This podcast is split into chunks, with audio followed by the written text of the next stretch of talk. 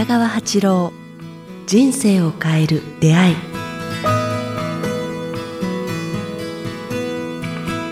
こんにちは早川洋平です。北川八郎人生を変える出会い。今日は第23回をお届けします。北川先生よろしくお願いします。よろしくお願いします。今これは梅雨時なんですよね。そうです。これすごくいいいい頃なんですね。あと、あの、山、山の方もですね、霞があって、鳥が飛んでて、カエルの声が、ああ、ものすごいですね。頃 先週もおっしゃってましたよね、はい。い、い季節だってある意味。そしてね、もうちょっと経つと、なんか赤とんぼがものすごい量で飛び始めるんですよ。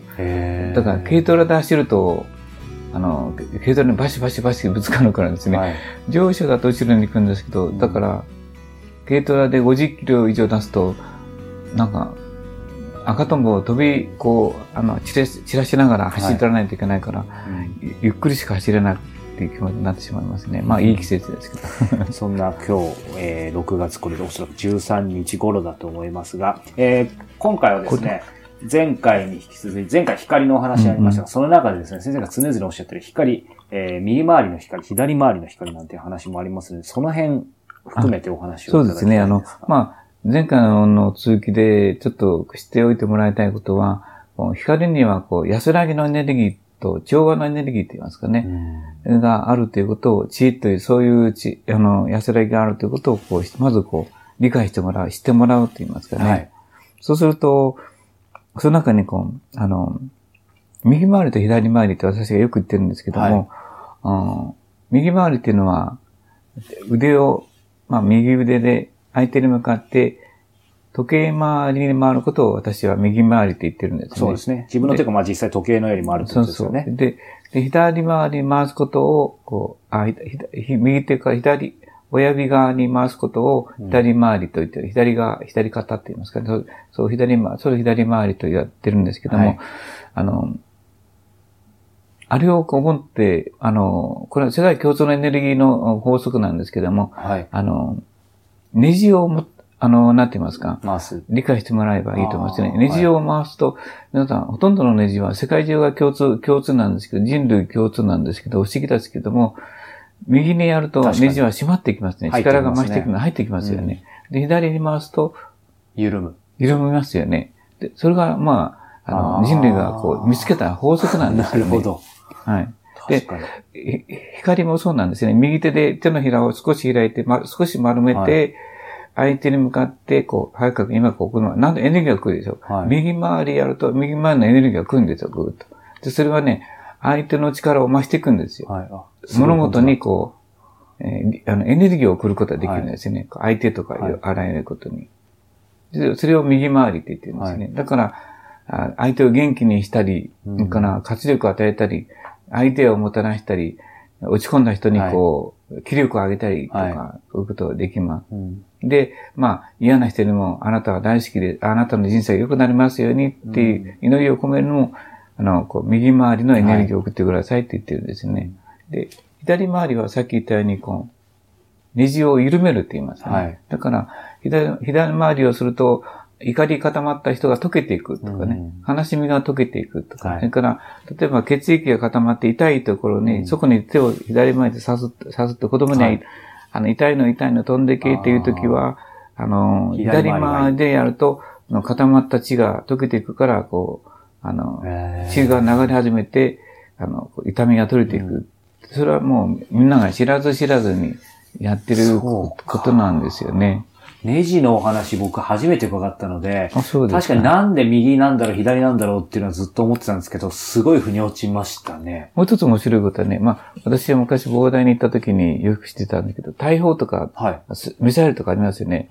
ああいうのは、ライフルとかいうのは、ライフル銃っていうのは、はあれは直線で、あの、撃つと遠く飛ばないんですよねい。。はあれ、右回りの螺旋を入れると、遠くに飛ぶんですい。よ。あ、そう、螺旋状にやると飛ぶんですだからライフルってのは螺旋っていう意味なんですけどもね、ライフルって言ったら、中に螺旋の線が入ってるそうすると、遠くまで勢いよく飛ぶんですよ。入ってくのと一緒ですよね、さっきのネジと。まっすぐじゃダメ。だから空手もそうですよ。ねじりながらやると、なんか相手にこう入っていくでしょ。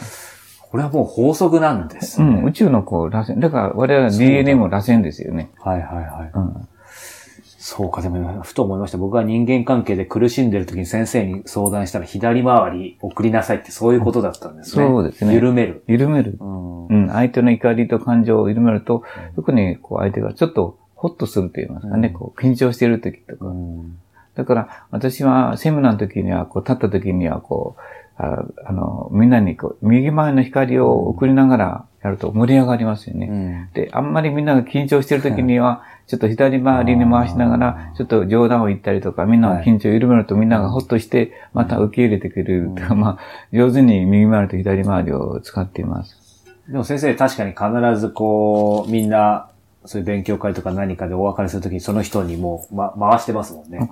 こうやって、あ早川君にこうやると、今これだけでも感じると思うんですよね。はいなんかね、こう不思議とね、こうやって感じるようになってきます。あそうですねで、これを覚えて利用すれば利用するほど、その人の、あの、エネルギーが、あ光のエネルギーが高まってきます。うん人を癒す力。はいでもその時に大事なことは、自分が相手を支配しようとか、思い通りにしようとか、から言うことを聞かせようとか、あそうすると、おこれはすごく相手をうん傷つけてしまうんですね、うん支配。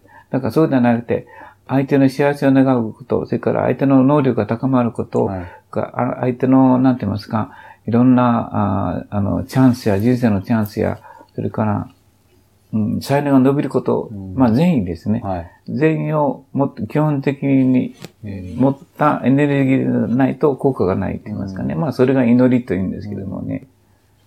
でも先生お話伺ってなんとなく体感的にも思ったのが、まあエネルギーを送るって話あるじゃないですか。で、やっぱり理解してない時だと、今なら理解できるんですけど、やっぱりこう、エネルギーでも何でも与えすぎると自分のがなくなるんじゃないかみたいな貧乏根性が昔あったんですけど、うんでもやっぱりエネルギーはそういう光のエネルギーっていうのは与えてもなくならない。むしろなんか増幅する感じがするんですけど、それはねどうですか、、あの、理解してほしいのは、皆さんパワーとエネルギーを理解して、あの、履き違えてると思うんですよね。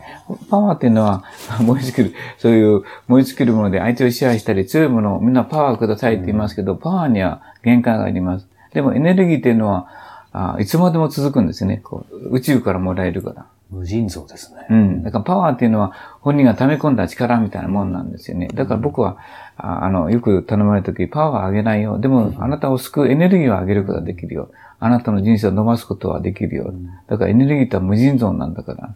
そうか。じ、しかも先生おっしゃったように自分の中にというより、その宇宙からのもものを借りてるというかうん、ラジオと一緒。こういうラジオって電波果てしなくうん飛んでるのと同じように、はい宇宙のエネルギーが果てしなく飛んでるから、うんそれを磨く、こう、まあ、この感度のいい、はい。あの、なったマイク。と一緒で、感度を良くすれば良くするほどエネルギーの通りが良くなって、人を救うことや、うん。喜びを与えることができる、なるんですよね。いや、でも本当埋蔵のことながらね、先週もお話しましたが、お、面白いですね。その宇宙の法則というか、うん。うんこの音声もね、見えないように飛んでいくのもそうだし、その根本の光にで、あの、知恵と言いますかね、それともう、あっという間にあらゆることが謎が解けてくるんですよね。うんうんだそれを言葉にするのが非常に難しい。うんわかりやすく解くのが難しい。うんで、まあ、ちょっとさっきの続きな、前の続きなんですけど、はいそこに、どんな嫌な人にも光を送るようになると、なんか、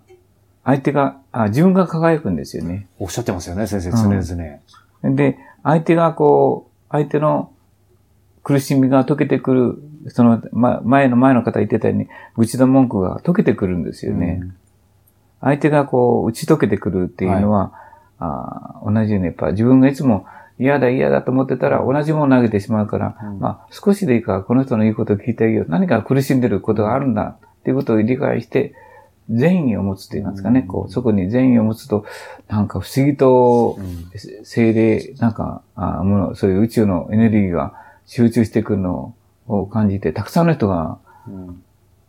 それをなんか、あの、利用してくれてますね。こうみんな、あわかりました。よくうまくいきましたっていう話多いですよね。相手に、嫌な人に、辛い人に、悲しんでる人に光を送る。自分が救われるっていうのがありますけどね。先生、正直なんですけど、僕まだまだ人間できてないので、うんその、めっちゃ大嫌いな人うん、そうそう。に、今、理屈では分かったんですけど、うんうんその、実際送るときに、ある意味、うん、まあ形だけでもって言い方がいいかわかんないですけど、嫌いな気持ちは消えないじゃないですか、最初。そうそうそれでもいいんですか？そうそう。もう変なやつスケベ、ドスケベ死んでしまえって言って、こう光を送りなさい。れでも最初は。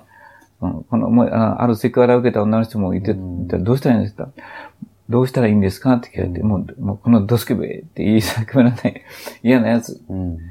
でも、あなたに光を送りますって、こう、うんあんた大嫌い。でも光を送りますってやってたら、そのうちに大嫌いが消えていくんですよね。自分の中の善意が芽生えるというか、エネルギーが増してくるんでしょうね。それは相手を癒すけれども、まず自分を癒してくれるんですよ。自分の罪を消してくれると言いますか。それ細かい話ですけど、それは右回りなんですか？左回りこれは右り回りがいいですよね、最初か？ら。はい、はい。まず右回りの。で、それには色をつける。また今度は瞑想の時に色を色色というエネルギーがあるからですね。色を、色を、色というエネルギーを持って、その、あの、対応していく。だから、はいあ私が嫌う人も、私を嫌うあ、私が嫌いな人も、私を嫌う人も、みんな幸あれ、福あれ、光あれと言いながら、その人の背中に向かって光を送るって言いますかね。うんまあ、まあ、世の中の多くの人たちはこう嫌いな人が多いと思うんですよね。好きな、嫌なこと、辛いことあると思うけども。でも自分の波長と違う人とも付き合わないといけないんですよそうでね。すね。うん、でそれがこう成長する、大人になるっていうことなんですけども、その時に嫌いな人と付き合えるようになるためには、一つの言葉は私が嫌う人も、うん私を、私を嫌う人も、私が嫌いな人も、みんな幸あれ、福あれ、光あれっていう言葉を私はずっと唱えてきましたね。乗り越えることができました。皆さんもそれをやるといいと思うんですよね。その時に、その人の背中に向かって光を送る。顔に向かってやると、ムカッとするかそういう意味もあって背中なんですね。そうそう。早速実践してみたいと思います。えー番組では、えー皆様からの質問を募集しております。えーご質問はこちらのメールアドレス、北川アットマークキクタス .jp、kitagawa アットマークキクタス、kiq アルファベットの q、tas.jp までお寄せいただくか、北川八郎公式ホームページから、えーお寄せください。えー今日は第23回を、えーお届けしました。北川先生ありがとうございましたあ。りがとうございました。